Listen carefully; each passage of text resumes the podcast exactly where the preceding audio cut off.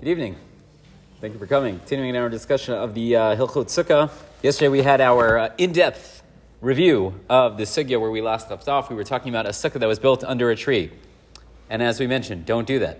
But if, let's say, a person had to or they needed to, so what's going to happen? We saw two different opinions. Right now we're working the second opinion, which is the, uh, where the Shulchan says that it doesn't make a difference if the sukkah on its own is providing more shade than sun, which is a good thing. And it doesn't make a difference if that's true and the tree itself is providing less shade than sun, which in theory is ideal. Doesn't make a difference. Uh, still, it's going to be pasul. And the Rama comes along and he says, okay, it's pasul, can't use it, but maybe there are some things that you could hypothetically do. So we talked about lowering the branches down, and maybe that would help you. The Rama here brings another uh, possible suggestion. He says, "V'chein im schach hakasher al mikri eruv v'kasher." So he says, uh, uh, until this point, and because again, usually how the layout works is that the tree is higher than uh, the sukkah. So even if you have the option of bringing it down, you always imagine that you're taking the branches and you're putting it on top of your kosher schach.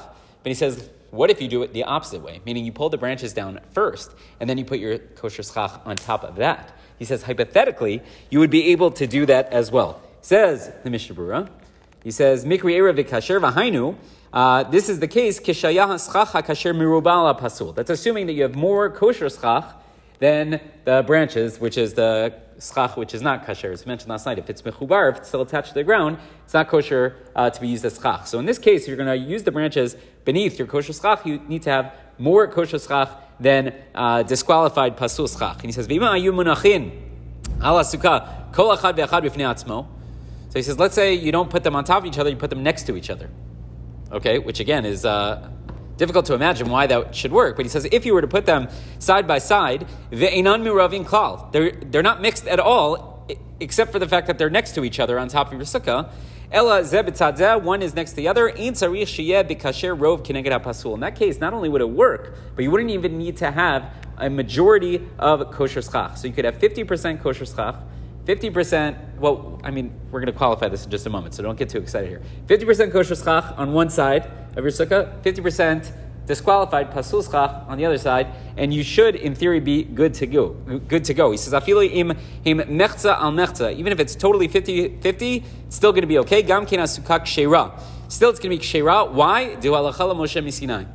It's just a misoro that we have that, that that works, right? Many of the shiurim, many of the concepts that we have by sukkah are not written explicitly in the Torah. Uh, so maybe the rabbis cooked them up.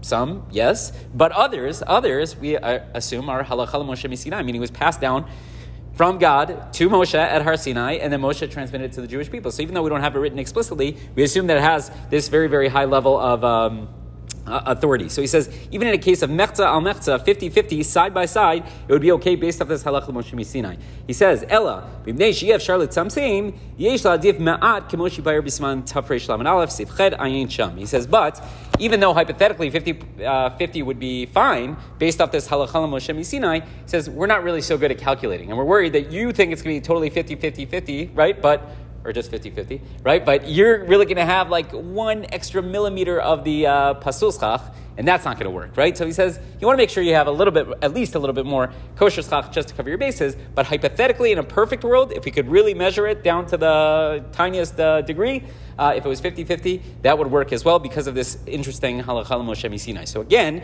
we have this sukkah which is under a tree. According to the second opinion, uh, it's pretty, it's going to be pretty problematic, but the Rama is giving us all these options that maybe you could use. Now, again, practically speaking, for those of us constructing our sukkahs uh, in 2023 in Beechwood, I think it's very rare that we're going to be under a tree that we could easily pull the branches down and create one of these situations.